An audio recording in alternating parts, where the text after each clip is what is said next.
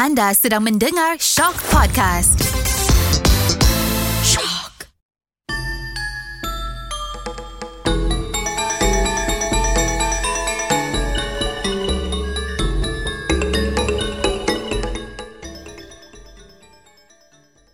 Kisah Si Tanggang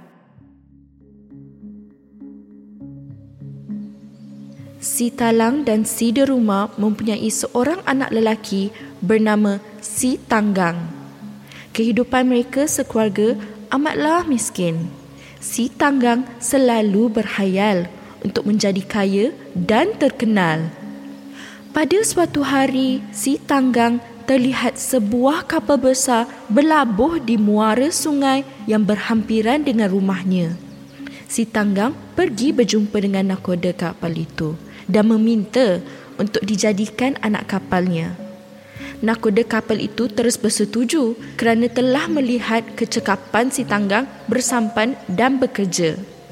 Walaupun si Talang dan si Deruma amat keberatan untuk melepaskan si Tanggang berlayar mengikut kapal nakoda itu, mereka terpaksa mengalah. Si Tanggang berjanji akan kembali ke kampung setelah menjadi kaya.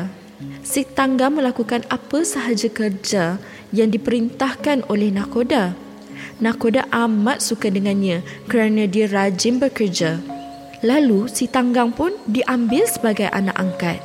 Apabila nakoda menjadi uzur, maka si Tanggang dilantik sebagai nakoda baru. Dia dipanggil dengan nama Nakoda Tanggang. Si Tanggang cekap dan pandai berniaga. Namanya menjadi terkenal.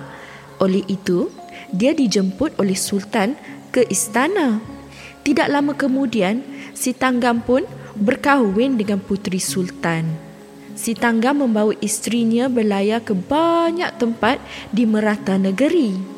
Pada suatu hari, kapal si Tanggang berlabuh di muara sungai kampung asal usulnya. Orang kampung mengetahui nakoda kapal itu adalah si Tanggang. Mereka pun memberitahu kepada orang tuanya. Anak kita sudah pulang. Marilah kita pergi tengok, kata si Talang. Ya, Aku rindukan si Tanggang. Kabarnya dia sudah kaya sekarang, kata Duruma dengan gembira.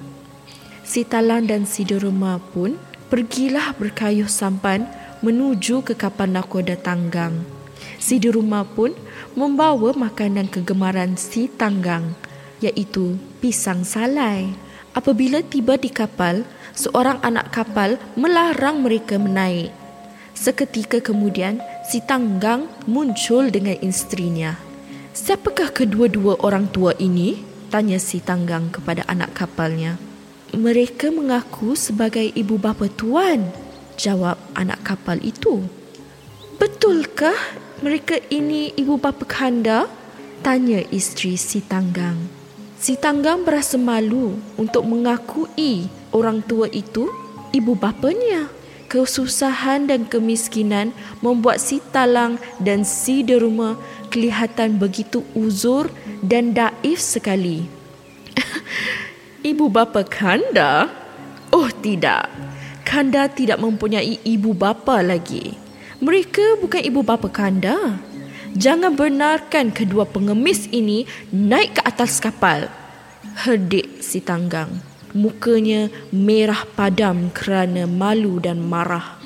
Oh anakku si tanggang, ini aku, ibumu nak.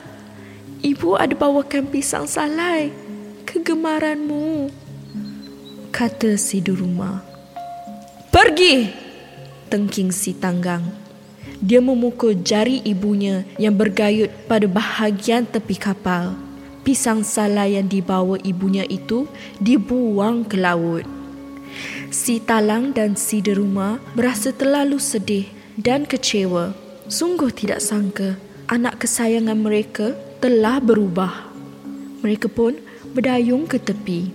Apabila tiba ke daratan, si Deruma memandang ke langit sambil mengangkat kedua-dua belah tangannya berseru. Oh Tuhan!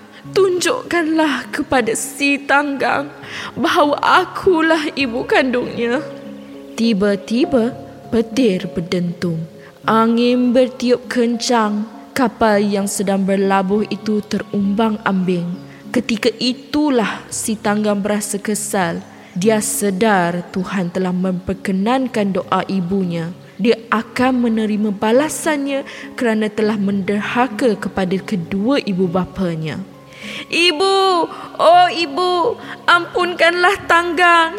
Tanggang mengaku, Tanggang anak ibu. Teriak si Tanggang. Akan tetapi, si Tanggang sudah terlambat. Gelombang yang kuat memecahkan kapalnya. Apabila ribut sudah reda, kapal si tanggang sudah menjadi batu. Semua anak kapal telah bertukar menjadi batu dan si tanggang dan istrinya juga turut menjadi batu. Kisah legenda si tanggang merupakan antara dongeng yang paling popular dalam kalangan orang Melayu.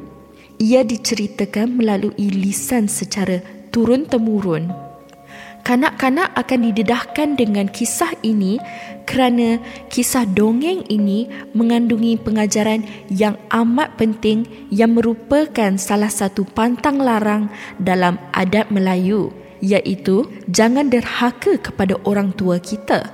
Pengajaran ini juga selaras dengan ajaran Islam yang menghormati kedudukan ibu bapa.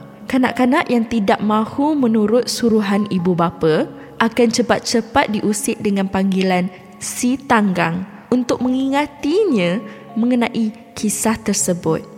Jadi, itulah kisah si tanggang.